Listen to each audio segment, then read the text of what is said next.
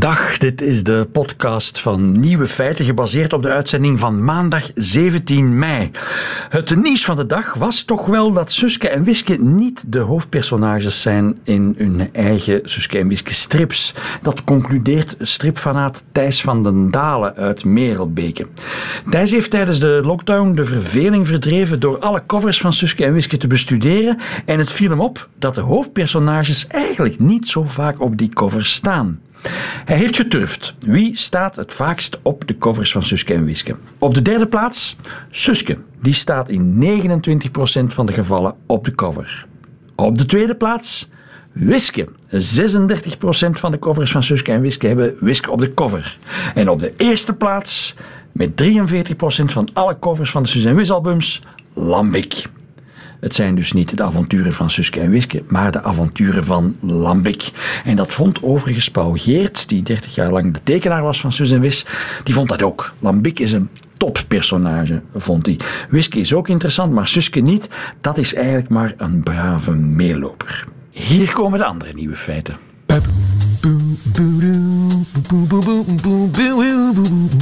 Radio 1. Nieuwe feiten.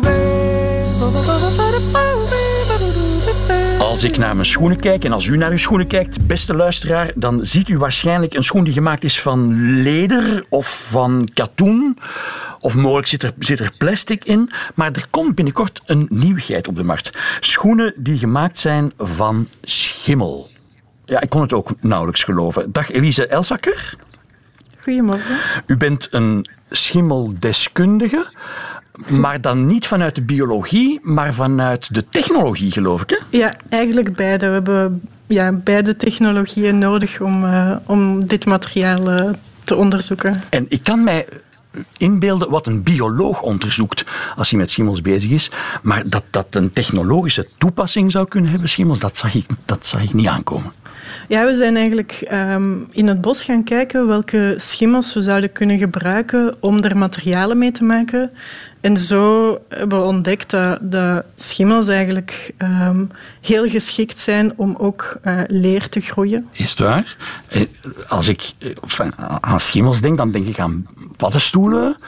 En een paddenstoel is heel kwetsbaar. Het minste dat je eraan komt, breken daar stukjes af of komen daar krassen in.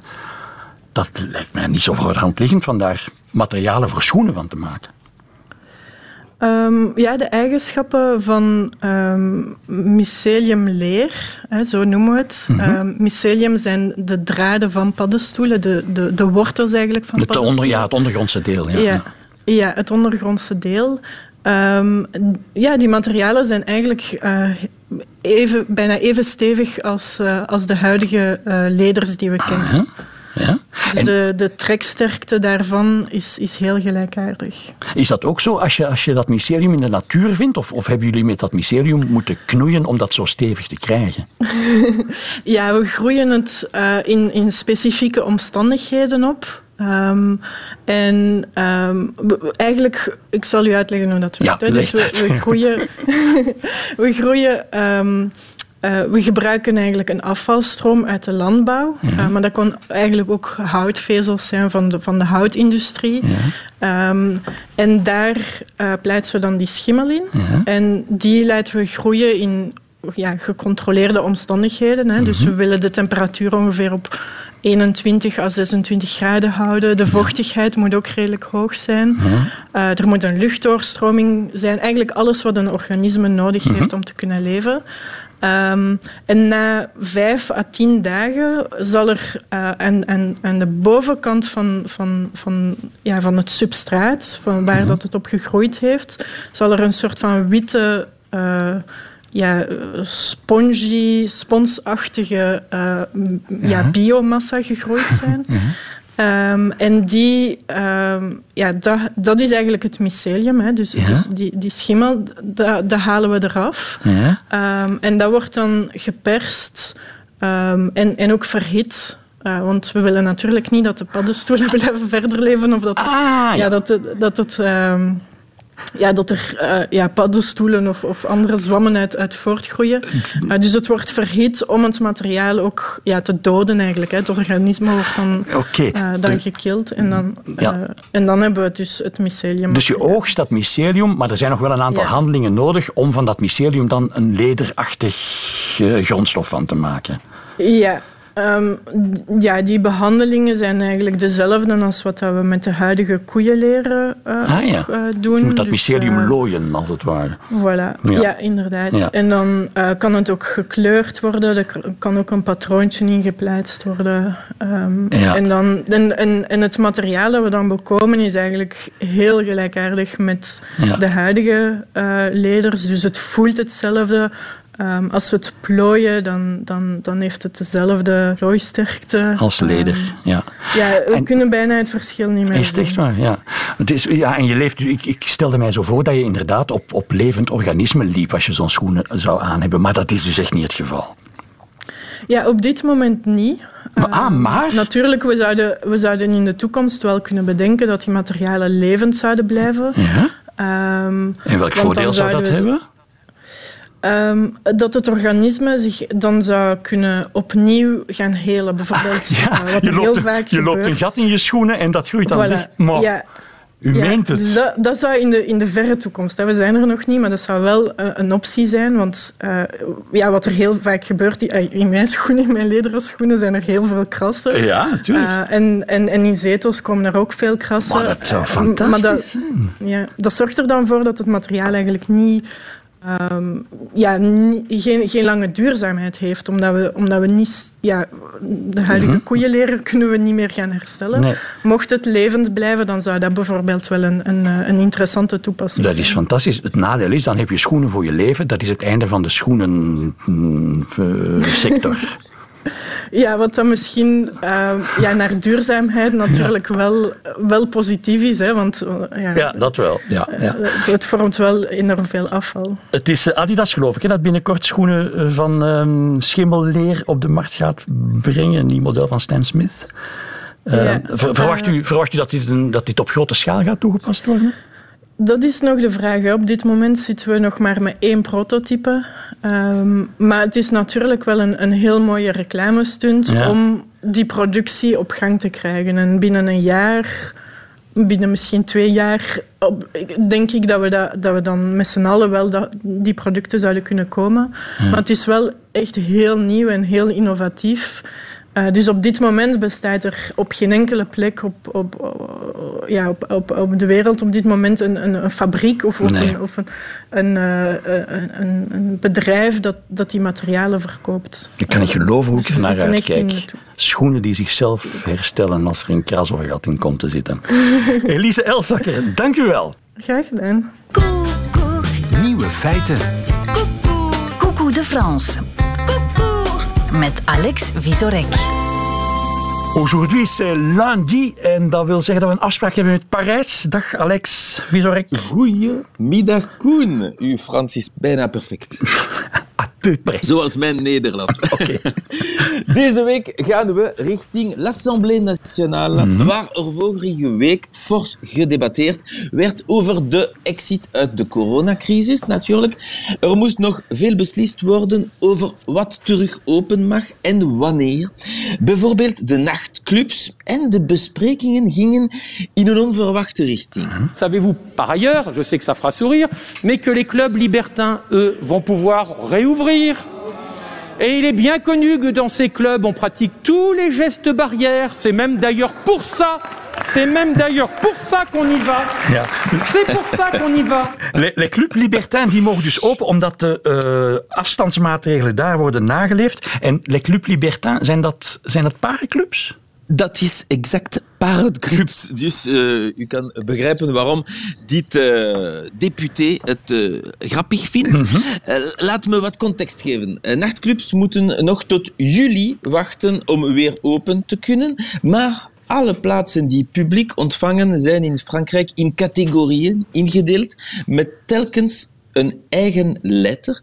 En afhankelijk van de inrichting en de diensten die aangeboden worden, kunnen parenclubs tot de categorie nightclubs behoren, maar ook tot de groep van restaurants of zelfs sportzalen. Ah. Ja, beter nog, uh, die laatste is de categorie X. En die twee laatste, de restaurants en de sportzalen, mogen wel al in juni weer open.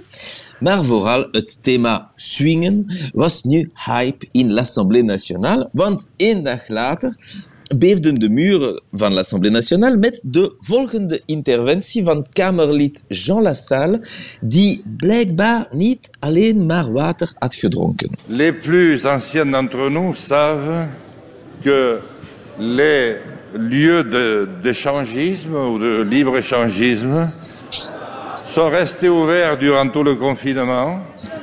De, de, très nombreux de nos collègues y avaient leurs habitudes dans des mandats précédents et je ne compte même pas les ministres. Monsieur Lassalle, étions... monsieur Lassalle, vous vous égarez là. Dus die meneer Lassalle zegt dat de parenclubs zijn mogen open blijven omdat parlementsleden en ministers daar vaste klant zijn. Ja, en vous vous égarez, zegt de voorzitter. En inderdaad, want fact-checking is nu nodig. Vrai ou faux, Benjamin À l'inverse des discothèques, les lieux d'échangisme sont restés ouverts pendant tout le confinement. Alors c'est faux. Je suis allé euh, vérifier dans les textes officiels, j'entends.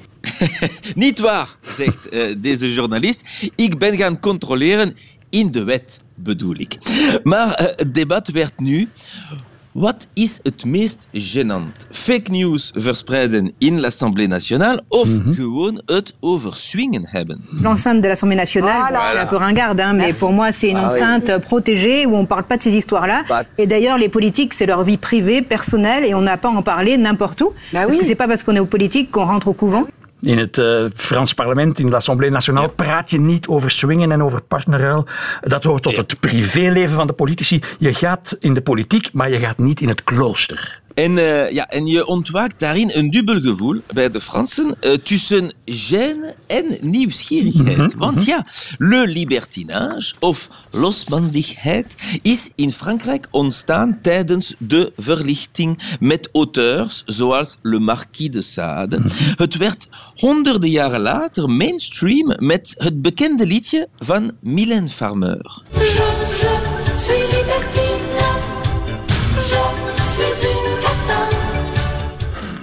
Ken je dat? Jaren nooit, nooit gehoord. je suis libertine, je suis une catin. In de jaren tachtig, uh, dat liedje en vooral de videoclip zorgden wel voor polemiek. Toen was le libertinage gezien als iets decadent, maar ondertussen is het veranderd. Als het gaat over intieme liefde, blijft Frankrijk apart. Les Anglais disent souvent en tout cas qu'il faut avoir euh, une haute idée de son anatomie pour ériger la tour Eiffel en symbole national. Il est vrai qu'en matière sexualité, comme dans à peu près tous les domaines, nous sommes prompts à nous décerner, nous Français, les titres de champion du monde. dus je moet nogal een hoge dunk hebben van je anatomie om de Eiffeltoren als nationaal symbool te kiezen. Ja, voor ons is het manneken pies. Ik laat je nadenken. Uh, dat zeggen de Engelsman over de Fransen, terwijl de Fransen zichzelf als sekskampioen benoemen.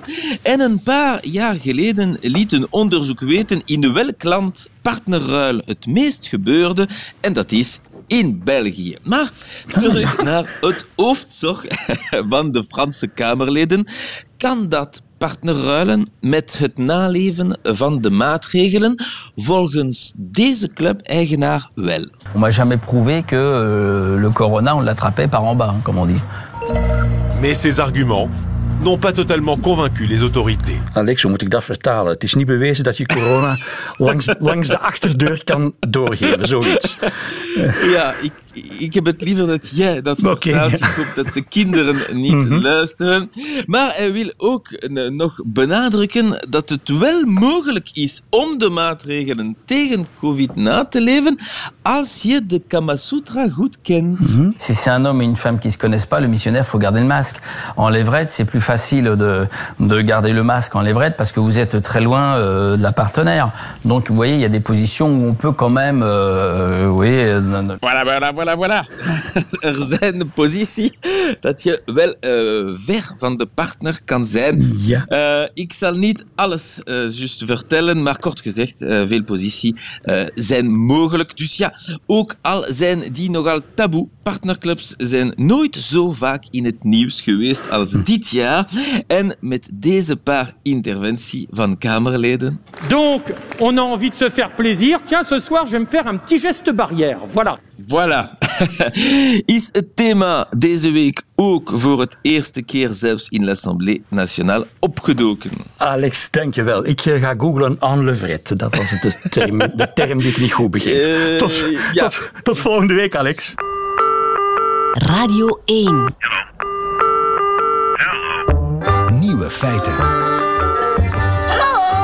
Goedemiddag, dokter Vincent van Rompuy. Goedemiddag. Dokter Van Rompuy, u bent otoloog en neurotoloog. Ik dacht eerst dat dat een fout was op, de, op, op uw site, neurotologie. Ik dacht dat moet neurologie zijn. Wat, wat is een neurotoloog? Dus een neurotoloog is eigenlijk een uh, specialisatie binnen de neuskeel-oorartsen die zich bezighouden met de werking van het binnenoor zelf en ook met de gehoors- en evenwichtszenuw die de verbinding maken tussen het binnenoor, het binnenoor dat het slakkenhuis bevat en het evenwichtsorgaan. Ja? En dus de verbinding gemaakt wordt uh, door de gehoors- en evenwichtszenuw naar de hersenstam, okay. uh, die dan eigenlijk dus de signalen van het zintuig naar de hersenen gaat doorgeleiden. Dus dat, dat is waar dat een neurotoloog zich mee bezighoudt. Het is een combinatie van Neurologie. neuro en ja. auto. Ja, ja, ja. dus de, de, de neurologie van, van ons gehoor eigenlijk. Dat is uw, uw vakgebied. Ja. En dat is precies wat we nodig hebben, een deskundige op dat vlak. Want er zijn, ja, ik zou bijna spectaculair uh, willen gebruiken als woord, er zijn spectaculaire ontdekkingen gedaan over de werking van ons oor. Dat schijnt anders te werken dan men decennia lang heeft aangenomen. Wat, is die, wat zijn die nieuwe bevindingen? Dus het slakkenhuis zelf is, is eigenlijk een orgaan dat trillingen, uh, dus geluidstrillingen, gaat kunnen um, omwerken naar stroom, stroom die eigenlijk de gehoorzenuw nodig heeft om de hersenen zelf te gaan activeren. Dus ja. die geluiden worden opgevangen ja. door het trommelvlies, versterkt door de gehoorbeentjesketen ja. en dan aan het slakkenhuis aangeboden. En de beweging van de vloeistof in dat slakkenhuis, die zorgt eigenlijk voor een soort van golfslagbeweging die dan eigenlijk de haarcellen uh, gaat doen activeren en zo eigenlijk die ontlading, die stroom uh, gaat waarmaken via de gehoorzenuw. Ja, je, moet, je moet dat geluid omzetten in, ja, in zenuwsignalen en dat zijn elektrische stroompjes. Dat wisten we allemaal al, hè? Klopt. Dus dat wisten we al. En ook dat er eigenlijk, we hebben 15.000 ongeveer van die haarcellen. Mhm. Mm -hmm. En er zijn eigenlijk twee verschillende soorten. Dus je hebt eigenlijk de binnenste haarcellen, degene die echt het signaal aanmaken die de zenuw eigenlijk moet, moet activeren. Mhm. Mm -hmm. En dan de buitenste haarcellen, uh, waarvan er eigenlijk drie keer meer zijn dan de binnenste haarcellen, die uh, eigenlijk een soort een contractiefunctie hebben. Dus die gaan eigenlijk geen signaal naar de zenuw zelf aanmaken, ja. maar die gaan eigenlijk samentrekken om eigenlijk de trillingen zelf, om dat signaal nogmaals te kunnen versterken uh, naar die binnenste haarcellen toe. Dus dat was ah, ja. wat we eigenlijk tot nu toe uh, over de functie van dat orgaan, dat orgaan van Corti zoals het heet, ja. uh, wisten. Ah ja, maar die trillaatjes, daar had ik inderdaad ook al van horen vertellen, maar ik wist niet dat er twee soorten waren. Want er zijn er dus inderdaad binnenste en buitenste trilhaar. Ja, klopt.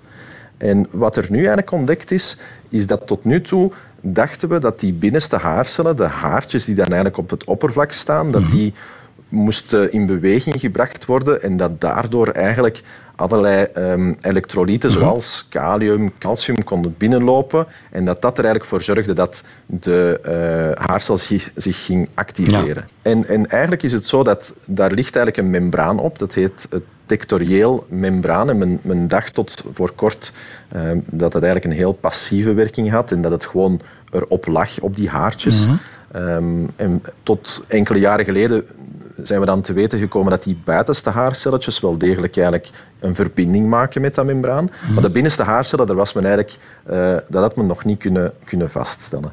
Um, en dat is nu eigenlijk met die meest recente studie aangetoond dat die, die binnenste haarcel ook uh, eigenlijk een, een, functioneel contact maakt Ah, met datzelfde membraan. Um, en eigenlijk dat membraan een actieve rol speelt. Dat ligt er niet zomaar op, maar het gaat eigenlijk calcium vanuit de membraan wordt eigenlijk actief doorgeleid naar die haartjes op de haarcel. Ah, ja. Daar komt die calcium eigenlijk vandaan die nodig is om die haarcel eh, correct te laten Ja. activeren. Ja, dus dat membraampje, dat is een onderdeel van ons gehoorsysteem waarvan men vroeger dacht of niet goed wist waar het voor diende en nu blijkt dat plots essentieel te zijn.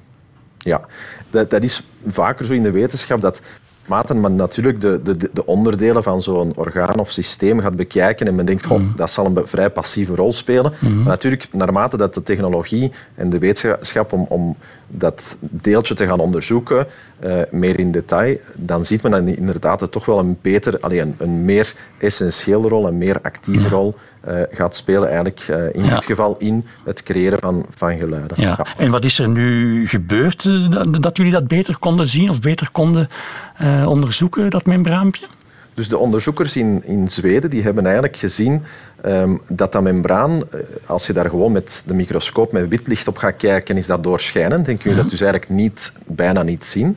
Maar door eigenlijk een groene laser erop te gaan projecteren, konden ze eigenlijk perfect, terwijl het eigenlijk aan het werken was, toch dat membraan zien en de haarcellen tegelijkertijd. En dat gaf natuurlijk meteen heel veel informatie van wat er gebeurt, terwijl dat je bijvoorbeeld een geluid naar binnen brengt of die calciumstromen gaat beginnen beïnvloeden. Ja.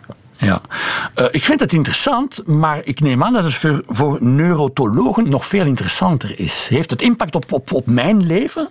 Wel, hoe meer dat we weten over de werking van die haarcellen, ehm, hoe meer dat we eigenlijk toch ooit kunnen gaan naar een, een oplossing voor mensen die een gehoorverlies of doofheid hebben ontwikkeld. Ehm, en dat we weten wat de exacte oorzaak is. Dat betekent dat we ook op zoek kunnen gaan naar een therapie om Ja. die, eh, die fout er eigenlijk te gaan uithalen door bijvoorbeeld gentherapie eh, te gaan ontwikkelen. Ah, dus ja. daar, daarom is het eigenlijk belangrijk om de werking daarvan te begrijpen van dat orgaan. Want de oplossing nu, dat zijn van die implantaten, hè, cochleaire implantaten, een soort van eh, hoorapparaten die op, eh, op beengeleiding werken, als ik het goed heb. Dus er zijn verschillende apparaten. Je hebt eigenlijk de klassieke hoortoestellen die je vaak ziet, die eigenlijk het geluid luider gaan maken. En daardoor eh, gaat het spraakverstaan verbeterd worden. Dat is bij mensen met een mild of, of matig gehoorverlies. Maar dan komt er een gehoorverlies waar dat het luider maken van die geluiden niet meer tot spraakverstaan leidt. En dan kom je eigenlijk in de regio van zo'n cochleair implantaat. En dan plaatsen we operatief eh, een elektrode in het slakkenhuis. En de verschillende contactjes van die elektrode op een verschillende liggingen plaats in het slakkenhuis, geeft dat dan eigenlijk een code door voor de lage tonen, voor de middentonen Ja. of de hoge tonen, zoals dat eigenlijk een piano afspeelt. En maakt dat nu verschil dat, dat jullie kennis hebben genomen van de werking van dat membraan voor die implantaten? Wel, die, dat cochleair implantaat, dus die elektrode, gaat rechtstreeks die stroom geven aan de gehoorzenuw. Maar natuurlijk, hoe meer dat we weten over hoe dat die zenuw zelf, de gehoorzenuw, geactiveerd wordt door die haarcellen, hoe meer dat we eigenlijk de afstelling van eh, Ja, die ja, cochleaire implantaten daarop eigenlijk gaan kunnen toespitsen. Ja. Dus goed nieuws voor mensen met eh, gehoorproblemen. Die hebben Ja, dat nu. absoluut. Ik denk, hoe meer dat we inderdaad weten over die werking, hoe meer dat we echt gericht op een later tijdstip een behandeling gaan Ja. kunnen ontwikkelen. Oké, het is te hopen dat ze het gehoord hebben. Maar nu waag ik mij op glad ijs. Het is misschien niet gepast van zo af te ronden. Dokter Van Rompuy, bedankt voor de uitleg. Graag gedaan. Nieuwe feiten. Dag Peter van den Bent. Goedemiddag. Ehm, Peter, we gaan het over voetbal hebben. Ik ga het eerst over mezelf hebben. Ja. Zodat jij weet, eh, normaal zit, praat je dan met, met eh, Lieven, maar nu zit ik hier. Ik denk dat ik evenveel van voetbal weet als Lieven. Ja, ik, ben het type, ik ben het type liefhebber dat, eh, dat zich wel laat vangen aan EK's en WK's. Dan ben je er bijna. Ja, Je precies. Hè, want we gaan het over het Europees kampioenschap hebben. Want jij bent naar de persconferentie geweest. Het was ook Zoom in deze tijden. Ah, je dus, bent in huis blijven, ja, hier blijven zo, zitten. Zo gaat het tegenwoordig. Ja. De persconferentie is overigens nog aan de gang, maar hij maakte een selectie bekend en hij heeft ons eigenlijk een beetje verrast, want het ging dag dachten wij, een soort preselectie zijn. Uh, in principe mogen 26 namen mee naar het Europees kampioenschap. We dachten, gaat er een stuk of 30 of zo ja, ja. selecteren en dan uh, vallen er nog een paar af. Maar hij heeft verrast met nu al de 26 namen bekend te maken. Dus het is stoppen met dromen voor heel wat spelers. Hij zei, we kunnen in deze bijzondere tijden met alle maatregelen niet nog eens een aantal meenemen. Dus daar Hoe, hoeveel, hoeveel, spelers schat je zaten te dromen van zo? Van zo toch een stuk of 30 denk ik ah, bij elkaar. Het zijn er al drie meer dan in principe. zijn er altijd 23 door de ja, coronaperiode hebben ze gezegd, oké, drie extra mag mee. Mhm. En ja, er zijn er toch een paar die uh, zwaar ontgoocheld zullen zijn. Of die toch gedacht hadden, we zijn er nu bij, kunnen we hard, hard ons best doen. En op 1 juni, wanneer de definitieve selectie gemaakt wordt, kunnen we er dan misschien toch bij zijn. Er is een lange reservelijst met elf namen. En het is opvallend daarbij een, een aantal jonge aanstormende talenten van wie we veel verwachten in de toekomst. Zoals Jari Verscharen er eigenlijk altijd bij geweest, zal ontgoocheld zijn. Charles de Ketelaar bijvoorbeeld van, eh, van Club Brugge. Sambilo Conga van, van Anderlecht. Dus die zitten op eh, de reservebank voorlopig, moeten zich toch een beetje in conditie houden tot het eh, Europees kampioenschap begint. En opvallende naam daarbij ook is Brandon Mechelen, die er ook heel veel is bij geweest, want de bondscoach heeft een verdediger minder meegenomen, dus Brandon Mechelen blijft voorlopig thuis. Ik ga niet alle namen opsommen, maar ik zal zeggen... Nee, ga ik niet doen. Maar ik zal zeggen, eh, wie er in vergelijking met het WK drie jaar geleden niet bij is, natuurlijk Vincent Company, want die is gestopt met voetballen. Dat is een trainer ondertussen. Dembele en Fellaini hadden hun afscheid aangekondigd van de nationale ploeg, zijn er ook niet bij werd wel gedacht, ja, zou Fellaini toch niet overhaald kunnen worden om terug te keren?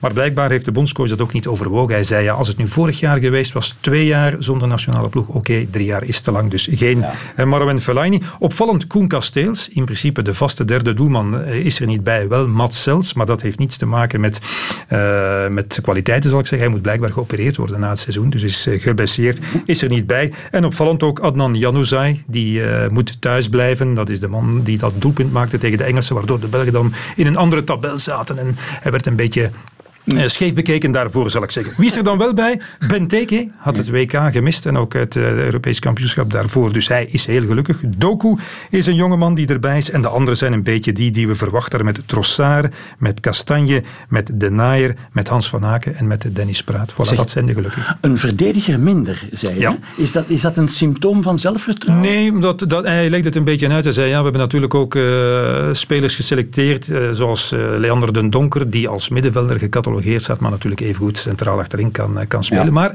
wat mij betreft houdt er toch een klein beetje een risico in, want eh, Thomas Vermalen is er nog altijd bij. Die zal wat op leeftijd, zoals wel een aantal meer van onze verdedigers.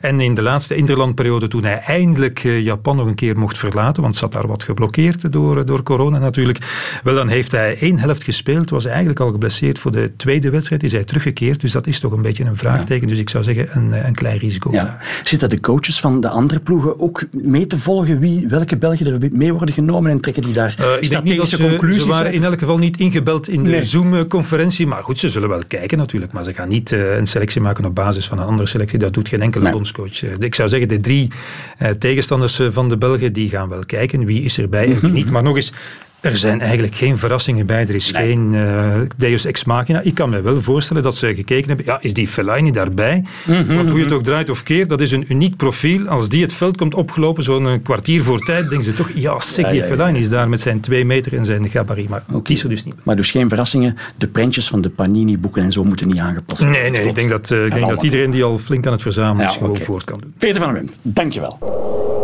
Nieuwe feiten. Middagjournaal. Goedemiddag. Jeff Bezos, een van de rijkste mannen ter wereld, gaat ruimtereizen organiseren voor gewone mensen. En als ik gewone mensen zeg, bedoel ik vanuit zijn perspectief. Dus multimiljonairs in plaats van multimiljardairs. Jeff Bezos biedt een reis aan van 10 minuten op zijn ruimteschip de Blue Origin. Verwacht wordt dat de deelnemers een paar honderdduizend euro zullen betalen. Een paar honderdduizend euro voor een reis van 10 minuten. Ze zullen zeker meer tijd in de tax-free shop doorbrengen dan in hun raket. En hier is het ding. Niemand van die mensen zal weten of ze echt naar de ruimte gaan of dat het een computersimulatie was. Een paar jaar geleden ging ik in een attractie in een winkelcentrum in West-Vlaanderen. Het deed je denken dat je terug naar de tijd van de dinosaurussen reisde. Het was niet zo moeilijk om mij te overtuigen dat ik echt in een tijdmachine zat, want ze hadden special effects, zoals de zetels die bewogen en water dat overal op je spoot, terwijl kwaadaardige dinosaurussen onze jeep probeerden in te breken. Om het nog realistischer te maken, was er een stem van iemand die zei dat ze ons gingen redden, maar ik kan me niet herinneren wat hij zei, omdat ik zo luid aan het schreeuwen en het huilen was. Toen het eindelijk stopte, zei ik door mijn tranen heen: Ik ben zo blij om terug in mijn eigen tijd te zijn. En dat allemaal voor minder dan 5 euro. Volgens mij is de enige kans die Jeff Bezos heeft om zijn ruimtereizen een beetje memorabel te maken, zijn astronauten in een simulator te zetten. Op het moment dat ze denken dat ze in de ruimte zijn, zullen ze door de vensters kijken en zien dat ze worden omsingeld door dinosaurussen die proberen in te breken, terwijl er overal water op hun astronautenpak spuit. Ze zullen bidden en schreeuwen, terwijl de stem van Jeff Bezos door een luidspreker zegt: Uh-oh, something went wrong, people. Hold on to your pants. En als hun simulatorshow eindelijk stopt, zullen de miljonairs dankbaar zijn om terug op aarde te zijn. En ze zullen met tranen in hun ogen door de gangen van winkelcentrum Moleculen wandelen met een ervaring die ze nooit meer zullen vergeten. Tot morgen.